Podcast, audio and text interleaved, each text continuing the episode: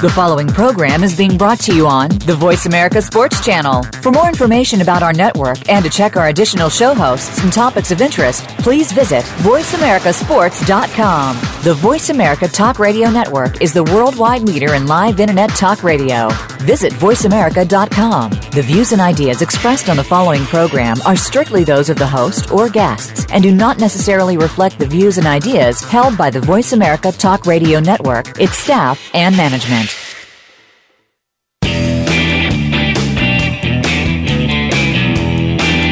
Welcome to Taking Stock with Kelly McMillan. If the name sounds like a business show to you, then you've got it all wrong. Kelly McMillan is the principal of McMillan Fiberglass Stocks and will talk about shooting for fun, competition, hunting, and self defense. Now, here is your host, Kelly McMillan. Hey, everybody, welcome to Taking Stock with Kelly McMillan. I'm your host, and for the next hour, we're going to be discussing all things related to guns, shooting, hunting, and the firearms industry. I'm joined by my co host, Zev the Wolf Nadler, owner and operator of Firearms Concierge and thebestdronage.com. What I haven't been suggesting when I introduce him uh, on the show is that he is also the national sales director for McCubed, which is a division of McMillan. So today's show basically deals almost exclusively with retail and sales. So I thought this would be a good time for Zev to kind of use his particular talents and, and kind of direct the show. So I'm going to pretty much turn it over to him now. Let him uh, kind of direct the uh, conversation with our guest today. Thank you, Kelly.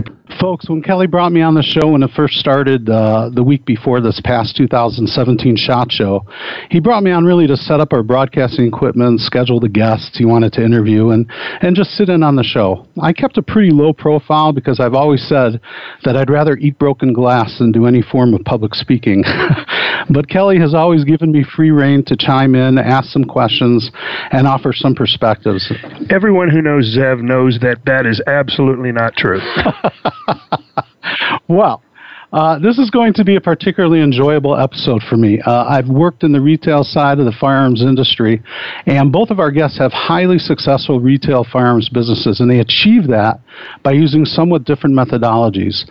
I think, though, that at the end of the day, or rather the end of the show, you'll see that there are some common threads that run between them, and frankly, any successful business. And I'm talking about integrity, community involvement, respect for our law enforcement and military, and customer satisfaction to the point of customer excellence ecstasy. So the first half hour of our show will feature Neal Curry of Ready Gunner, located in Orem, Utah. And after our commercial break at the bottom of the hour, we will be joined by Richard Sprague of Sprague Sports. So I'd like to begin with our first segment, but before we turn it over to Neal for the usual 60 seconds of who am I and what did I do after I completed my service with the 2nd Battalion of the 75th Ranger Regiment, I'd like to mention that we have two other esteemed guests on the line with him. So if you've never seen Ready Gunner's social media offerings on Instagram, you may not know who the Man Spot and Willie are, but I suspect you will enjoy their being with us on the show. Gentlemen, welcome to the show. Thank you. Thanks for having us. Neal, why don't you give us that 60 second primer of how you went from being a ranger, serving two tours in Iraq and one in Afghanistan, to becoming the proprietor of a highly successful firearms emporium? Well, the, the 60 second version, yeah. So I left the military. I did some private contracting after that. I had uh, some spare time in my hooch to, uh, you know, do college and start a business. So I applied for an FFL when I was overseas. Came home, met with the ATF, and ran, you know, the first year of the operations of Ready Gunner out of my basement. So from there, it just kind of grew on its own. We moved to a warehouse in Orem and kind of did a, an appointment by only, you know, sales method. Um, while I was there, we had that unfortunate Sandy Hook incident, and that, um, you know, obviously, I think it was probably the peak of all peaks for gun sales at that time. Uh, unfortunately, it had to be fueled by Sandy Hook. But I had about 70k in inventory, which I sold in a matter of about 13 hours that day. And being the small fish I was at the time, I couldn't re I couldn't repurchase any new inventory. So basically, I had to you know close my doors for you know three, four, five months before I can get more product and once I did, then we opened a smaller store in Provo, uh, operated out of there for three years, and then we opened the store here in Orem, uh, literally about a year ago. And uh, now we have a 15 lane shooting range. It's 20,000 square feet. And, you know, like you said, most of our success nowadays is kind of fueled by the social media of, of our page and some of the other pages we own. Awesome. Uh, Willie, I remember you and your beard from my Davidson's days when I visited a few times, and I know you've always had a comedic wit about you. How did the whole Ready Gunner comedy skit video routines become a thing that you guys use so successfully on Instagram? Uh, we started to work with Manspot probably a year or two ago, somewhere in there, and and he does a bunch of great videos. Super fun to work with, and and so when when he he's doing a spot or or advertising something, uh, he'll come in and we'll brainstorm some ideas and just kind of roll. Where it, it's easy to work with uh, guys that are that are already funny and and you know love open to direction. Yeah, I noticed that he has the, the YouTube channel called Meet the Spots, uh, and you go by the man spot, obviously, while your wife is the wife spot, and you have an incredibly adorable son named Axel, uh, appears to be around two years old. He's known as Littles. What was the genesis of this YouTube channel, Meet the Spots, and how did you and Neal and Willie connect? Um, well, we actually met through the what we call the, the VBA, the Veterans Business Alliance, and obviously with Neal being a veteran, he was invited to come to it, and it's just an organization where uh, business owners who are also veterans can kind of coordinate, network, and see how they can work together in one aspect or another. And I was invited to that event by uh, Black Rifle Coffee. And then that's when me and Neal kind of kicked it off, and he already had an impressive social media uh, following. And uh, with me, it's just been a means of I've always liked to entertain and be funny in some aspect or another. And uh, my love and passion for the Second Amendment kind of correlates in how I can make people laugh while they have some type of a firearm, you know, associated in their life. Because if you're a true-blooded American, you have a gun, and you know, obviously there's you know, it, it, it causes controversy, and especially if you have a family, the wife wants to spend money doing something else, but if you have a passion for firearms, you want to spend your money doing that. So I've been able to to kind of just play off of that. And uh, I found just a huge following of people who who like that. Because I kind of call my uh, my content kind of like Super Bowl advertising. A lot of people will just watch the Super Bowl just for the ads, and that's how I kind of have been able to build my social media by making funny um, skits, and I've also been able to integrate that into um, products, which is why Neal and I and Willie kind of hit it off so well because everybody loves a character and Willie, as we all know, is a character in himself. Right. And Manspot, just before I ask the next question, you might be using your speakerphone on your cell phone or have us on in the background. If either of those are the case, we're getting some feedback, so if you can correct that, uh, I would appreciate it. Uh, uh, really, to your point, what you said about, about the wife's role and the husband's role, you know, I, I believe your wife has a pretty successful following herself, and, and she deals in, in cosmetics. Is that correct? Yeah, his his call just dropped, so he's calling you back. But uh, yeah, she does. What other stuff does she do? Cosmetics. Yeah, and makeup tutorials, and she's great, super cute. And they also have another baby on the way, the little littler spot yeah, I noticed that. There was a, a group picture where she called herself, I think, the Blue Beluga because she was wearing a blue dress, yeah. uh, proudly displaying the stomach there. And, you know, I, I uh, really love the synergy between the man spot and his wife. Uh, I remember seeing a video where oh, uh, he, he. Say again? He's back on now. Oh, he's back on. Okay, great. Yeah. So I was watching a video of the man spot and his wife uh, where he had just purchased a new gun and came home, and she gets up from the couch and grabs him by the beard and pulls him in for a kiss because you smell of freedom, and and then he has to fess up that he bought a gun and that earned him a triple smack across the face. So I mean, you guys really you make me laugh. You do a great job. Um, I really appreciate that. So. Yeah, I've that got was a, a good question. one. That was uh, watching Manspot get slapped is, is always a good time. Uh, I've got a question for you guys. You have uh, a retail brick and mortar store and uh, a range, but Instagram reaches far beyond that. You said, yeah, your social media is driving your business. I do know you have an online store. Just curious, um, what's the percentage of your sales that you attribute to online as opposed to, you know, in person in the brick and mortar? So the, right now, the brick and mortar is the majority. We actually just launched a new website um, probably a couple months ago, and you know, you you nailed it on the head. Our social media reaches across the U.S. and even you know some other countries as well. And Utah County, where the store is located, is only so big. So um, I don't know what the percentage of our Utah followers versus our national followers, but like you said, what we post on social media, you know, is to, the whole point of it is to, to make sales and push sales and, and everything else. So trying to ramp up the website so we can kind of tap in more to our social media base and, and help customers across the U.S. and not just out of the store here in Orem. Very nice. Uh, this is Cooper. I actually, speaking of social media, had a quick question and I wanted to pick your brain about it. Uh, so, as we all know, Facebook's algorithm no longer lets firearms companies promote uh, a post. Uh, how have you handled this and how have you cross promoted with other companies in order to kind of boost your reach? If so, would you recommend it? That That's an awesome question. Um, so, we started on Facebook so there was a company called AR-15 News, and you know, five years ago, six years ago, when we first started the business, there wasn't a, a lot of gun companies on social media, and AR-15 News was one of the bigger ones. I think they had 120,000 followers on Facebook. So we teamed up with those guys, and they would do these giveaways when you were allowed to do this at the time, and they would team up with like 10 companies. We'd all throw something into the pot, and to get included into this giveaway, you'd have to go follow all those pages. So we would get, you know, four, five, six, seven thousand followers out of each giveaway that the AR-15 News would do. And then overnight, Facebook just kind of, you know, closed the door on that, and our Facebook page completely died overnight. So I mean, we were getting tens of thousands of views on videos and on photos, and it went to literally like single-digit numbers the next day.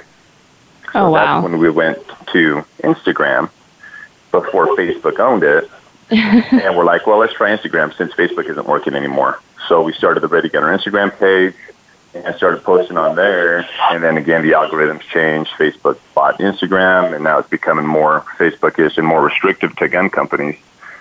So that's kind of why we team up with some of these social media personalities like Manspot and Black Rifle Coffee, and because then we can promote our product on their pages, which maybe aren't as regulated as Ready Gunner's page because we do sell guns. So we're kind of using another outlet to kind of promote our business and drive traffic back to our page since Instagram kind of, you know, throttles us back a bit. Yeah. Do you know any uh, companies that deal with firearms that are still being able to kind of get through the the algorithm and still be able to promote? Because Zev has mentioned that he's seen some companies still sponsoring posts. Have you tried that? Have you dared to try it? we we can't sponsor posts because when you sponsor posts, it's linked through Facebook. So our mm-hmm. Facebook mm-hmm. page has already been like red flagged. So that's um, exactly what happened to us back in January. Yeah. So that's instead of paying Facebook or Instagram to promote our ads and doing sponsored ads, the way we do it is by bringing on these personalities. And you know, if, if Manspot does a video for us, like some of the ones you've seen, and he's promoting Ready Gunners, that that in itself is a sponsored ad because he's getting over 100,000 views on his videos. So I, I can't promote it or pay Facebook to do it. So this is kind of more of our intuitive way of doing it. Is just through other bigger pages. Okay. And some of the things that I've seen are like meets, like you know, if there's a precision rifle match or if there's a steel challenge match, you know, somebody will put a video up of guys running from one stage to another spanking steel, um, and they're able to sponsor that and promote that. So I was kind of wondering and thinking we're toying with because we sell stocks or because we have a radio show. Could we promote our radio show, or might they say, well, McMillan used to sell guns way back. They still sell stock. They still sell stocks. We don't know that we want to let them promote their radio show. Do you think that that would be an issue, or in your experience, is that something we could possibly try? Went and you started a new Facebook page now, and it was the, like a radio talk show page, um, I don't think you would have any issues. Whether you have issues down the road or not, I don't know. I mean, anybody can come come on your page and complain and say, "Hey, these guys are talking about guns, and it offends me." And you know, it goes to Facebook as a report, and now they decide to black, you know, black flag your page, and now you're in the same boat you're in now. Right. Now you talked about the Black Rifle uh, Coffee Company. I, I, think I've seen Mat Best on a couple of your videos. Is he in your area, and do you guys collaborate as well? Yeah, so we, we have a great relationship with uh, Black Rifle. Actually, me and me and Matt and Rocco were all in the same uh, Ranger battalion. Um, he was actually down here yesterday filming a video, which should be released here probably next week or something. But yeah, they're just north. They're about 30 minutes north of us, just up in Salt Lake. They got a great facility up there. Awesome company, awesome guys, and great coffee. So yeah, we we do coordinate some stuff with them. Very cool. And do you guys? Uh, I mean, I, I've watched all your videos, and obviously, I'm a drone guy, and that's where my heart is. So I wonder, are you going to be introducing a little more dronage into your videos as you move forward? You know, we would love to. We've actually talked about some great drone footage ideas. Um, we don't have a drone ourselves. We've talked about maybe buying one, but uh, yeah, I mean that just opens up your ability to make you know a whole different set of type of videos. So yeah, it'd be awesome. Well, my, well I, would like to offer you not to buy that that uh, drone and just pay for my ticket to come up, and I think it would be a blast to do it a couple days we, filming we with you guys. Work that. You know, the, the, the hardest thing about filming gun videos is uh, you have all the safety Nazis on Instagram and Facebook, um, you know, commenting on a 2D photo about, hey, your finger's too close to the trigger, your finger's on the trigger, you're not wearing eye pro, you're not wearing ear pro. Um, you know, things like that. And obviously, all the videos we do, we take all safety precautions, but um, you know, we could set like a, a a phone on a camera on a tripod down range, and we're shooting past it, and everyone just assumes there's a person behind the iPhone, and they're like, "Man, you guys are shooting right past that person." So yeah, there's definitely drone, a lot I of you can hover that thing right in front of a firing line and not have any safety issues. So it does it does quite a lot.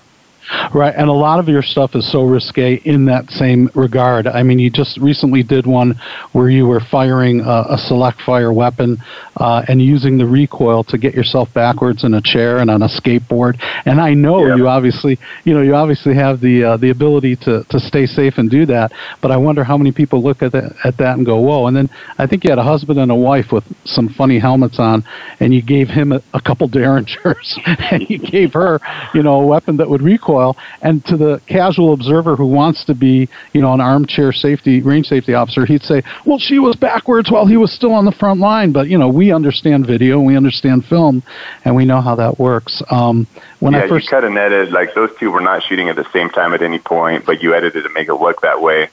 And the and the skateboard video, that thing went viral. It probably got over 40, 50 million views across across the you know social media platform and that was done by me on a skateboard. There was no one else around. There was a tripod, camera downrange, um, and yeah, of course, you had to have people come in and say something. But it's, it's like, yeah, there's there's a little bit of inherited risk, and when you do things like that, but it's no more risk than than a guy in the in the X Games doing a double backflip on a motorcycle. You know, it's just the nature of the sport, and you know, no one else was at risk except for me on the skateboard. But you know, I've, I've handled guns a lot, and you know, we we were as safe as possible as we always do in our video. So.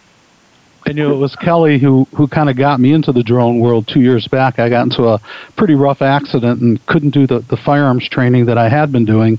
And so I bought a drone, and he came up with the idea and said, Hey, why don't you drone this cancer benefit we're doing, uh, some shotgun stages? And I came out and did that, and I realized I could get a perspective with the drone, you know, 10 feet in front of and 5 feet above the subject and see the gases coming out of the gun, you know, the casings ejecting, the grimace on their face, do it in slow and it just gives a whole new perspective. So, yeah, there, there's a lot to be done there. But enough about dronage.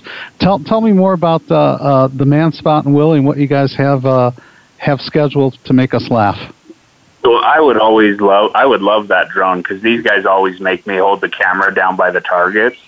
And I'm always like, oh, should you should you guys be shooting that close? Man, like, yeah, you're fine. We're like, well, we used to do this in the military all the time. Just hold the just hold the phone straight. you trust me, right? Aren't those called Russian confidence drills or something like that? Yeah. it's a Vladdy. Yeah. Well, we have a uh, a guy who calls in once in a while named Vlad. He keeps trying to get on the show. He's a he's a Russian guy, and he keeps trying to find out how he can get a stock on his Mosin. And we're thinking like, okay, he's got like a straight up you know Mosin hunter rifle, and no, he wants to get a McMillan stock on a Mosin Nagant.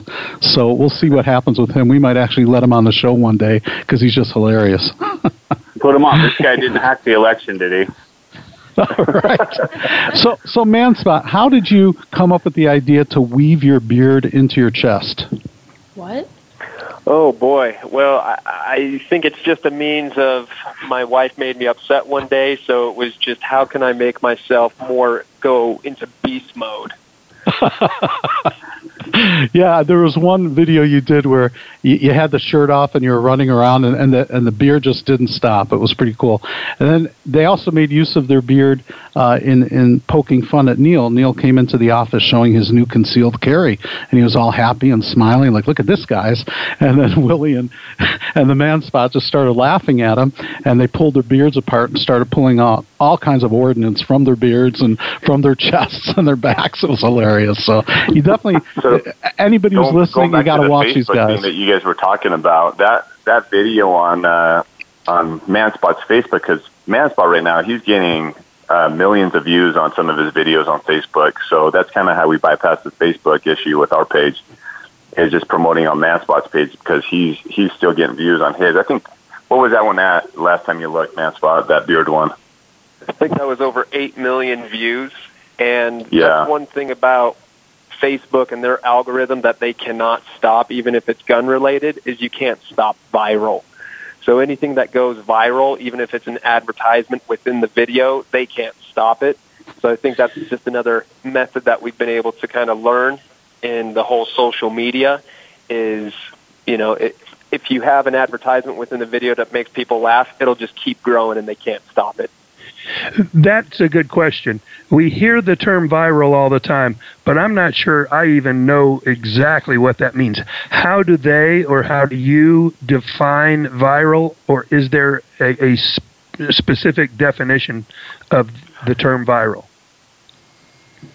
Well, so what, what, it, what it is basically is, is like Manspot was saying, you, you create a video that is just so funny and and relates to people that when people see it, they want to share it with their friends or families, and they'll share it on their profile. And now everybody that follows that person and on a non-restricted page, right? Because this is now a personal page, will see that video, and then those people and friends and family might also think it's funny and share it with their friends. So it's it's done through shares. Like some of those videos that have you know in the upwards of over a million views have been shared you know tens of thousands of times by other people. So it's being spread across this huge platform of just it's almost like an MLM type business where it just gets you know posted and posted and posted by you know tens of thousands of people. Yeah, I understand that, and I think we all know that that's exactly what it is. But I was wondering if there's a threshold that it has to cross until it can actually be uh, viral. Uh, another thing is trending. You know, you see, you look on uh, Twitter. On, on Twitter, it, yeah. And at the top of the page, it'll say trending. Well, what does it have to do in order to be able to be considered trending? Or is that just their own definition of what they think's important? I, I think trending trending is a is a Twitter definition, and I'm sure they have some kind of a, hey, when it hits so many shares or views or something on Twitter, it's now trending. I'm gonna post it as trending. I think that's a, an in-house number. I don't know what it is. Um, for for Facebook, I don't I don't think viral has like a number where it's like, hey, if it hits two million views, that's the viral number. Now you can consider that viral. I I think it's just you know kind of like a, a vague definition of something that gets shared over, you know. My, my definition viral would be over like a couple million views.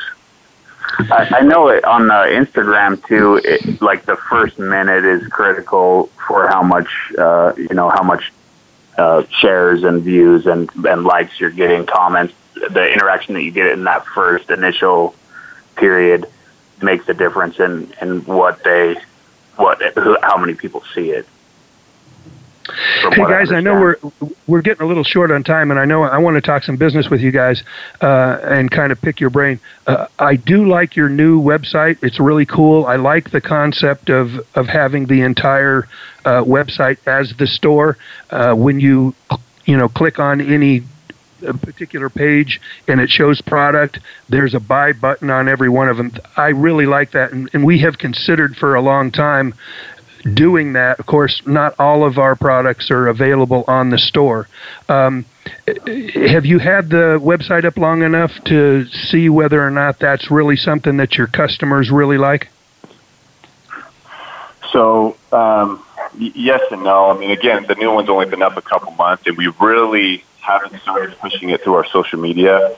Um, until just recently. So like Manspot really hasn't pushed the website much, and, and we've just kind of started pushing it on our own pages.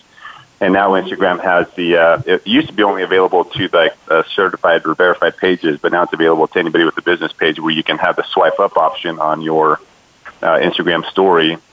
So you can post a product, you hit swipe up, and it takes them directly to your website for them to purchase that. So that's that's been huge for us.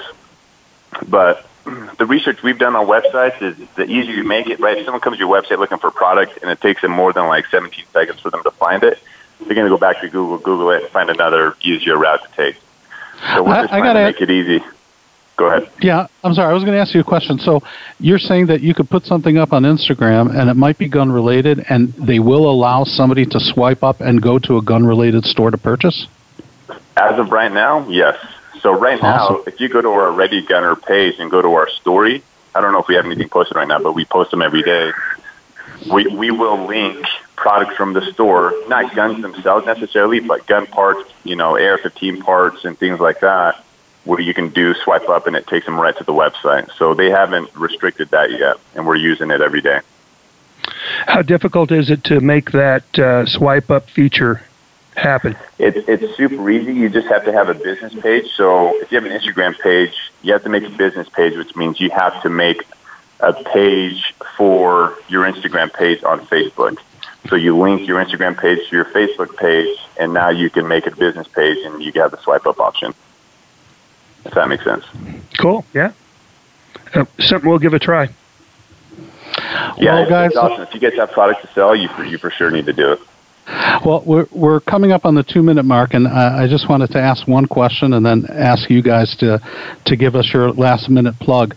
Um, when you were in Ireland, Manspot, and you did that fantastic video where I just love the facial expressions and responses of people that you, you, you asked for a gun for. So basically, Manspot goes to Ireland. Uh, he feels his freedom is waning, his freedom power bar is, is you know, going down scale. He needs a gun, and he asks everybody from a taxi guy to a guy in a bar, you know, where can I get a gun? Where can I get a gun? He calls Neal over the phone, and and Neal does his great impression of you know being clueless and not being able to help.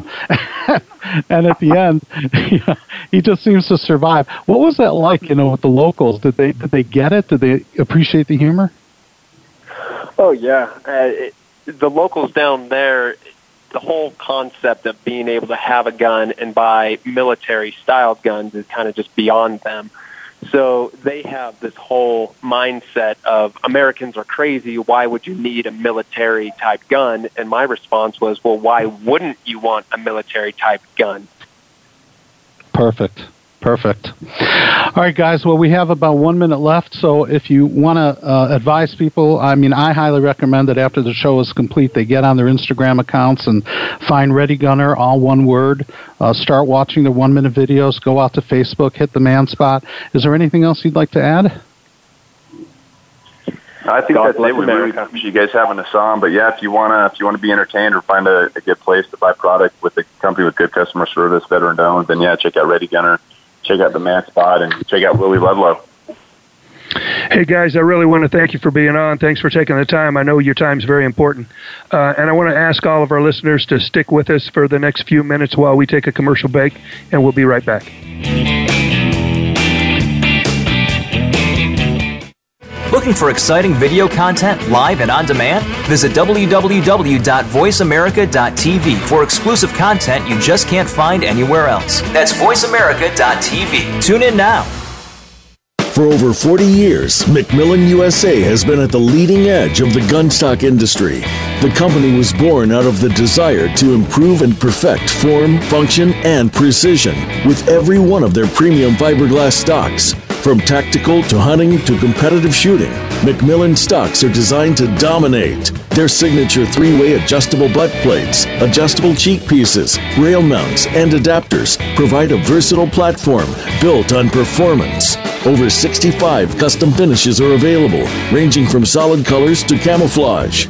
Check out the McMillan website for hundreds of stocks available for immediate delivery. And for those wanting something more specialized, call the knowledgeable and friendly staff at McMillan for a complete list of options at 877 365 6148 or visit McMillanUSA.com. Again, that's 877 365 6148 or visit McMillanUSA.com. We're making it easier to listen to the Voice America Talk Radio Network wherever you go. In addition to listening live, you can check out information about your favorite talk show hosts, discover new talk show personalities, add shows to your list of favorites, and listen to all our show archives on demand. All from your iPhone, Blackberry, or Android. Download it from the Apple App Store, Blackberry App World, or Android Market, and get ready to tune in. The Voice America mobile app, powered by AirKast your internet flagship station for sports, Voice America Sports.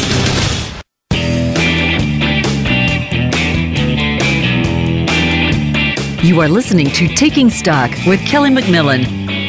Now back to the show. Yeah, thanks to all of our listeners for sticking with us through the commercial break. Uh, we're back now, and uh, I'm really excited about this next guest, uh, Zev. I know you have a personal relationship with him. Uh, uh, why don't you introduce him? Thank you.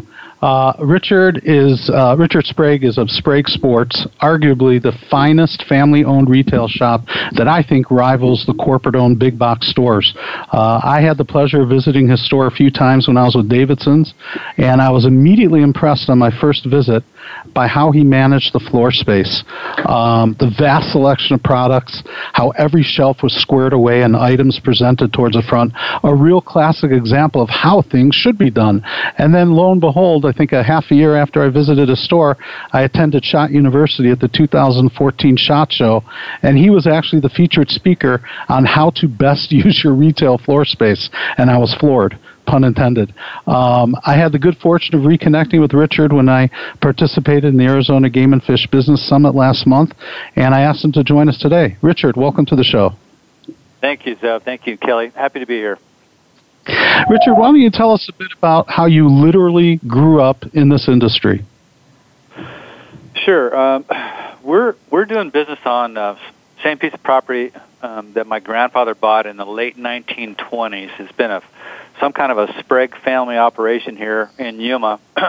we're uh, on 32nd Street. The town kind of grew up around us, so we were fortunate in that aspect.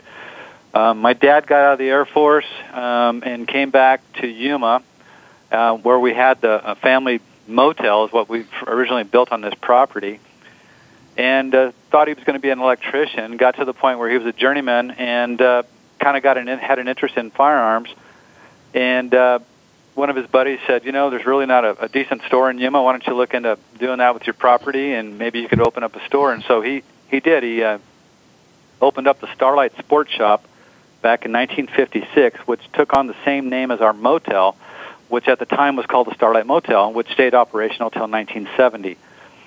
So he started out with 14 guns and about you know 900 bucks in the bank, as the story goes, and um, basically, I was born that year, 1956, and I grew up crawling around on the cement floors. And at age eight, he sucked me in a marksmanship uh, program at the local American Legion Post 19, where they had a NRA certified course, um, and it was served by uh, Department of Civilian Marksmanship guns, uh, Remington 513 target masters and such, and ammo. And I took a liking to it, and so basically, uh, fast forward to today, and you know, lots of lots of shooting in between, and lots of hunts, and uh, a lot of professional growth. And, and uh, I bought the business from my dad in 1984, and uh, he was 52 years old, and he decided he wanted to go hang out down at the sheriff's office, and he devoted the rest of his uh, years to the sheriff's local sheriff's department as a reserve commander. Uh, he commanded the reserve program there, and uh, he loved that that those last 20 years. Well, I'm sitting here smiling because both you and Kelly's fathers were in the Air Force, both retired from the Air Force. Both of you took an initial idea, an initial concept, and then grew it well beyond what it had originally been planned at. Um, so that's kind of cool. Uh, yeah. T- tell us a little bit more about what you do for the, the NSSF. I, I, keep seeing your name in different committees and, and, different boards there. How did you get involved? What have you done for them, and, and what are you currently doing now? Well, you know, I never wanted to keep my mouth shut when I see something that you know I had a question on. I always like to learn from others, and so I would, you know, task um, the NSSF with the National Shooting Sports Foundation with different programs that they offer to the retailers, and uh, so. Uh, I'm thinking it's around 12 years ago. It might have been a couple more. Uh, the, the director of the retail advisory group there for the NSSF was a gentleman named John Badowski, and uh, I, I think I called him one too many times, and he goes, "You know what?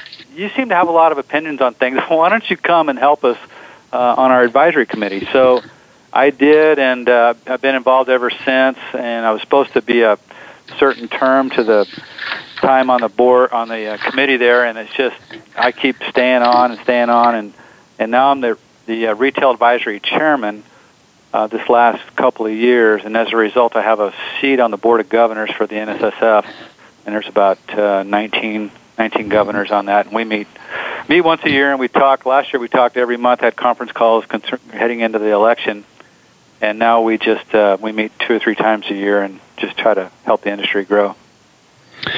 I've got a quick question for you, Richard. Uh, have you do you think you personally have been affected by Operation Choke Point?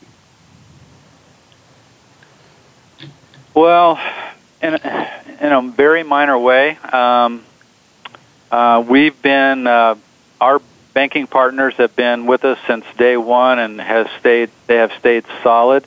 The only time I've noticed issues is when uh, we're looking for consumer retail consumer financing, and that's really hard to find uh, to be able to offer to our customers who want to make larger ticket uh, purchases.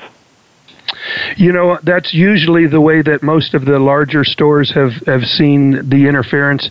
Also, in credit card processing, that's been a, a, a way that they've really been able to impact the, the firearms community by making it very difficult for individuals to buy firearms. Um, really creating havoc among the, the credit card processing. Uh, I just ask because I'm I'm heading back to Washington in a couple of weeks to to sit on a Uh, sit in on a, a, a roundtable that basically has been formed simply to see if we can't figure out how to counteract any of the damage done by Operation Choke Point and maybe even talk about some relief to some of the people who've been really hurt. Fortunately for me, when Bank of America asked me to leave, it didn't hurt me financially. Uh, they gave me plenty of time to close my accounts and, and find another bank. But uh, there have been stories in right here in Arizona of, of companies that's had their bank accounts frozen and for an, uh, as much as six weeks. And I know even as successful as we've been, you freeze my bank account for six weeks, I'm going to be in big trouble. So yeah. uh, I'm, you know, there are there are some people who have been really hurt by it, and and I just wanted to get some feedback before I went back there and and know if the re- retailers have really felt it. Hey, Kelly, I appreciate your efforts on that. Um, my product mix and my lines are a little bit more diverse than somebody who's just, you know, Joe's gun shop or whatever. So it may be that that has helped me because I have my truck accessory division and so on. Well, good. I'm glad that it, it didn't adversely affect you too badly. And you know, Richard, when I uh, Uh, had finished visiting your store the first time and continued on my route, I, I, had a pretty cool job. I basically had to get up every Monday morning, get on an airplane wherever I wanted to go between Washington State and Montana, down to New Mexico and back to California. And I got to decide, you know, which of the 25, 30 dealers in those areas I'd want to visit during the week.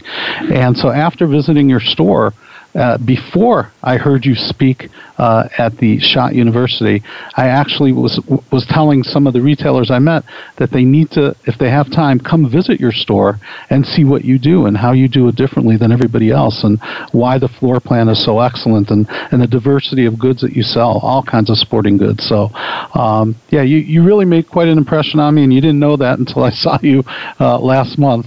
But uh, great job what you've done. So. Very kind words. I appreciate that. I um, I'm a student of retail, and I and I don't pass up a good gun shop if I can go and learn from somebody else. Um, we put together a, a performance dealer group, um, which is a peer group. It's kind of like a dealer 20 group they've used in the automotive industry for years. About 10 years ago, myself and Miles Hall from H&H um, gun shop at the time in, in Oklahoma City, we put together a group of dealers from non-competing parts of the country to uh, come together and uh, with a professional moderator and to compare numbers, and talk shop and learn from each other about running our businesses. And as a result of those meetings, you know, I, I learn from these other guys uh, every time we have a meeting, and uh, whenever I'm visiting any city anywhere, I'll, I'll go check out the, the best shop in the area. You know, that's awesome advice and and I get calls all the time to join this group and that group and come sit in on this meeting all having to do with business and unfortunately for us there just aren't very many people that have a business model that looks like ours. So I'm not sure how much I can learn from other people, but you know, even if it's just a little bit, I think it's worth doing. I've got a question for you. You're you're a student and I'm going to put you on the spot here because I've been on your website. Uh, you're a student of retail.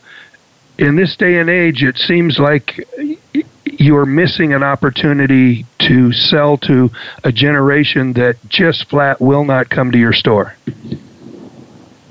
Well, um, certainly uh, having a business is kind of like raising a family, and uh, the various stages of growth that your family goes through.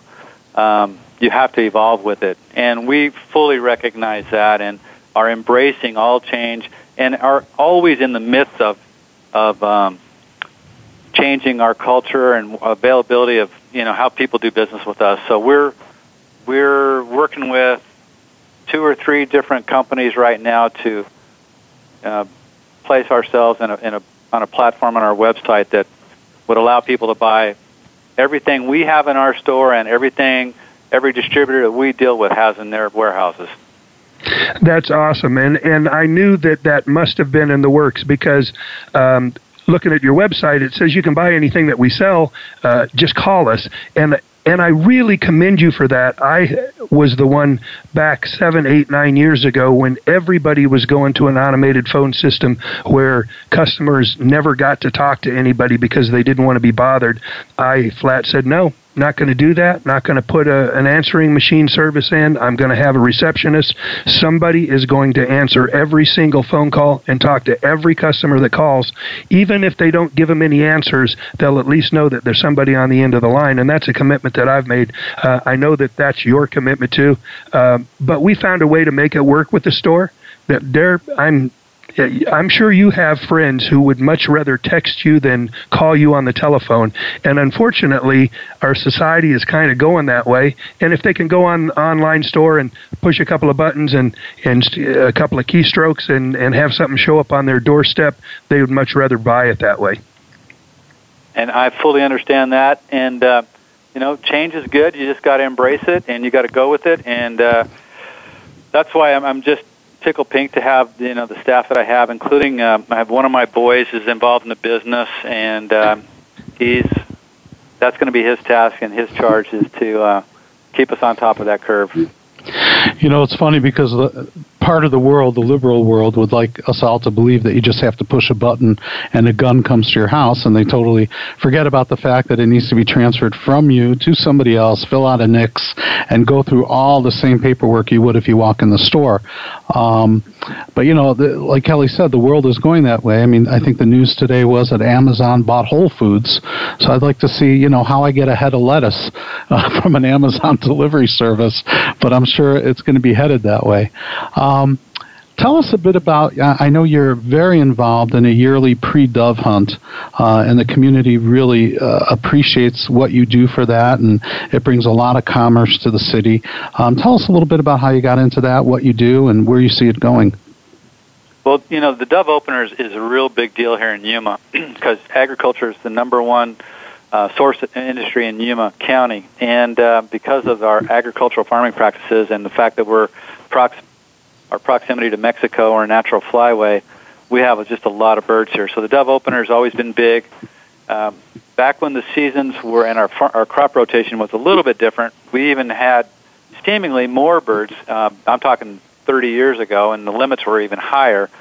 We used to stay open 24 hours. We even had did radio broadcasts, and we had so many people come in.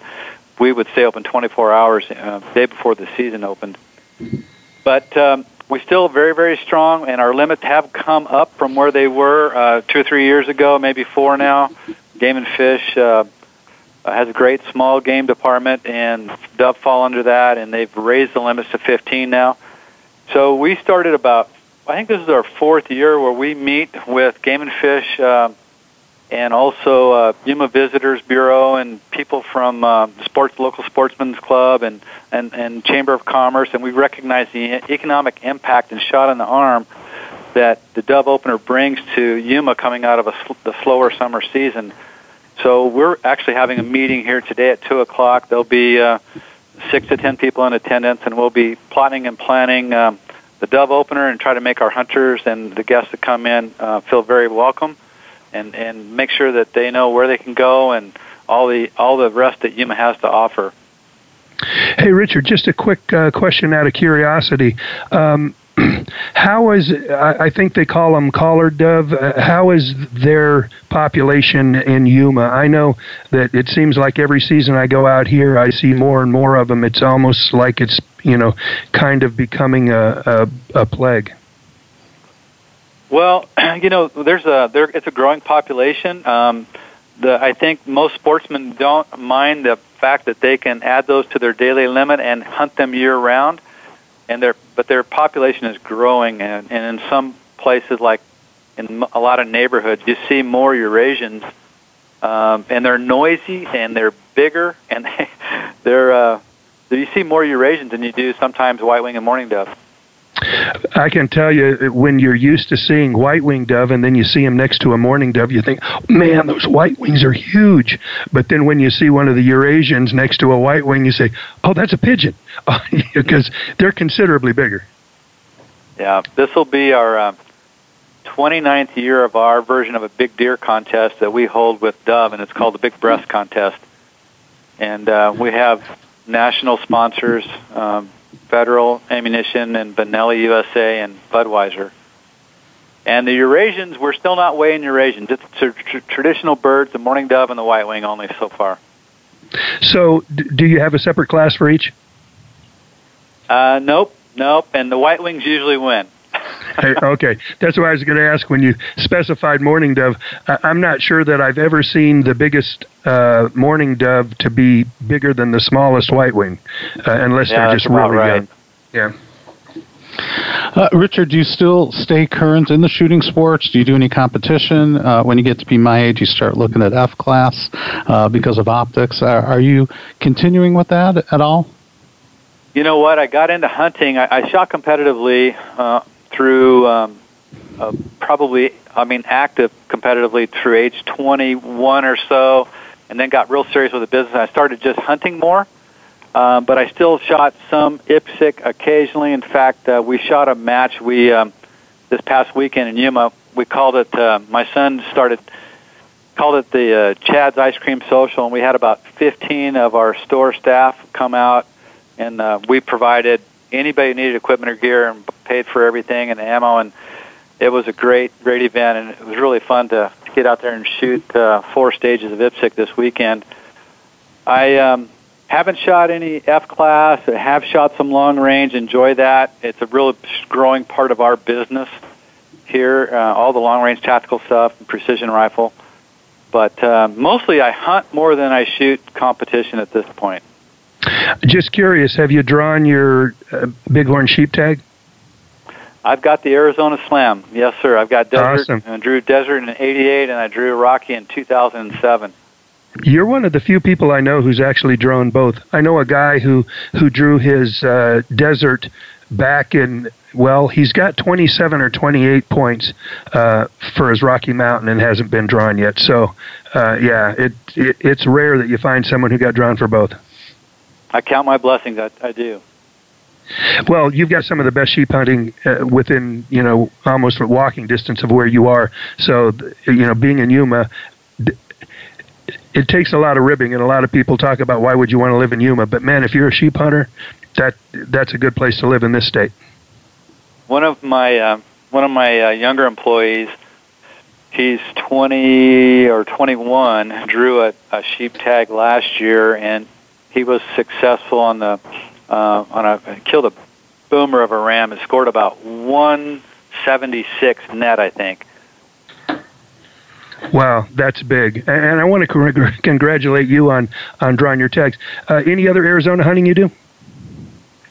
Oh, I, I had a Unit 1 archery elk tag last year. Um, was not successful, or, or I opted not to be successful. I passed a whole bunch of bulls, and I, I had a, a couple of um, couple of shots that didn't connect at 60 yards, and had a great hunt though, and was in action all seven out of nine days that I hunted. So it was a good time. I I pretty much hunt everything in the state. Richard, I want to go back to your uh, mentioning uh, long range. Uh, we're heavily committed to in the extreme long range community. Um, Kelly has actually developed a stock called the Beast, which is being adopted by, by many of the long range shooters. Um, and when I talk about extreme long range, I mean out to you know 3,370 yards or two miles. We're actually going at the end of the month to the King of the Two Mile, which is uh, an event being held at the Whittington Center.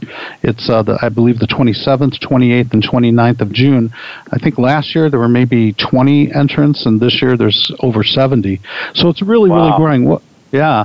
Well, what are you selling in your store? You know, to support that. What kind of gear do you find people are are buying? Um, you know, for that type of genre. Well, you know, the Ruger Precision Rifle rifle has really jump start started that for us, um, and then a lot of people have jumped on board with you know quality offerings, including Savage and and um, Tikka and and Remington, of course.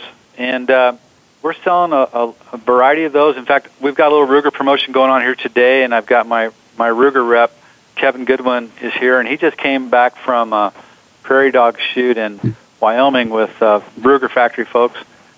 And he is telling me, and I haven't had a chance to hear the whole story, but he's he connected at right at 1,100 yards several times um, with his Ruger precision rifle, and he had a, a Vortex Razor something or other on that, and and we're selling a, a lot of Vortex optics, and still Leupold has been good. Still selling some uh, some Swarovski as well, and um, you know we're we're anxious to see how some of these other products that come out, like uh, EOTech and their Vudu series, and then of course the uh, the Kahles line you know, as a retailer, I'm sure you kind of get an impression about what um, your customers are excited about by the amount of sales. Uh, Vortex is a fairly new scope company. I mean, uh, you know, within the when you think about even Nightforce uh, being around for a while, uh, Leupold, obviously an old timer, but Vortex fairly new in that game. But they've made some really big inroads. They started out with just kind of a, a, a so-so scope, but they've really changed the quality of their product and making a good product right now. You see that in their sales. Yeah, Vortex is um, they're really uh, a great company to deal with. They've uh, helped us. Uh, they're great partners to the, the retailer and with service at every level when you call them back up for anything at all you get to talk to that live person that we talked about earlier and they never seem to pass the buck. They just say well tell you what it's not my area of expertise but i think i can figure it out. Let me let me see what i can do for you on that. Um, they've got such a wide variety of offerings at different price points in every category from binoculars to spotting scopes to range finders. And the you know the warranty and they've caused they're causing every optics manufacturer to uh, rethink their approach to the marketplace. I believe. I agree. And you mentioned you had the Ruger rep there. I got to ask you, are you a Henry Repeating Arms reseller? Oh yeah, sure. Yeah, we love those guys. They're outstanding. So, I got to ask you then the, the question I ask uh, almost every dealer I work with: Has Anthony Imperato shown up at your store and worked behind your counter? I haven't. Um, had that privilege and pleasure. But I'll tell you, I've got some good. Sto- I've got some good Henry stories. When I have needed on occasion a, a part or a piece, they go above and beyond, like immediately.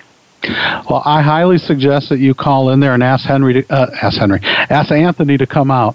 Uh, he will actually do that. He he will come out to you know a- any store that wants him out there as long as he has enough uh, time to do so. He's a swell guy.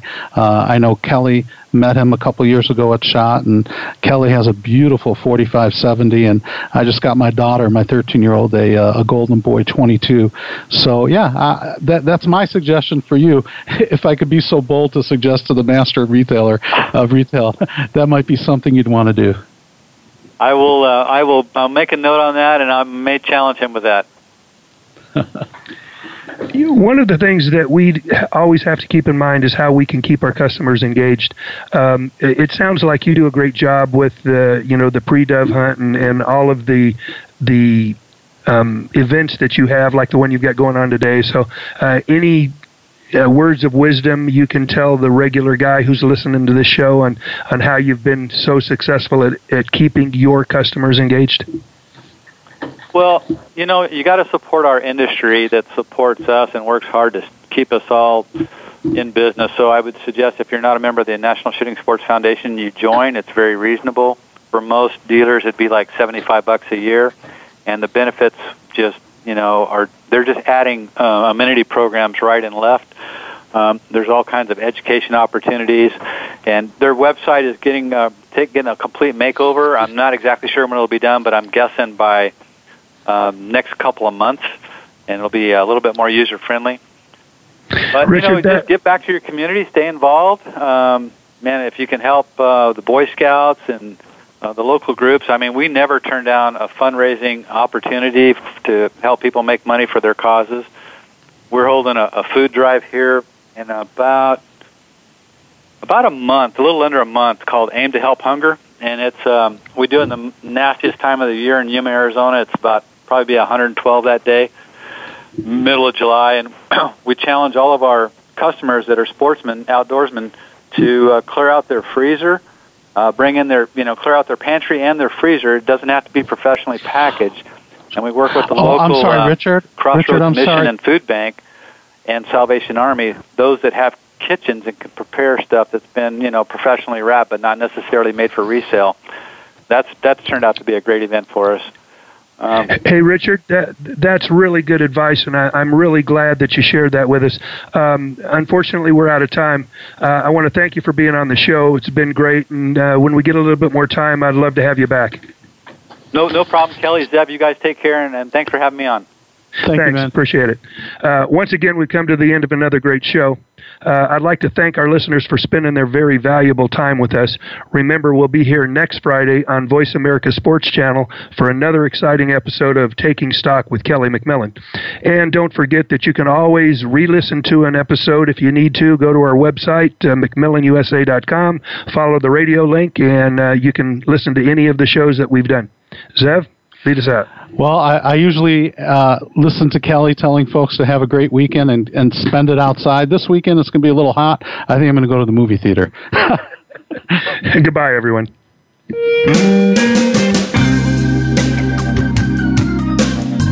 Thank you for tuning in to Taking Stock with Kelly McMillan.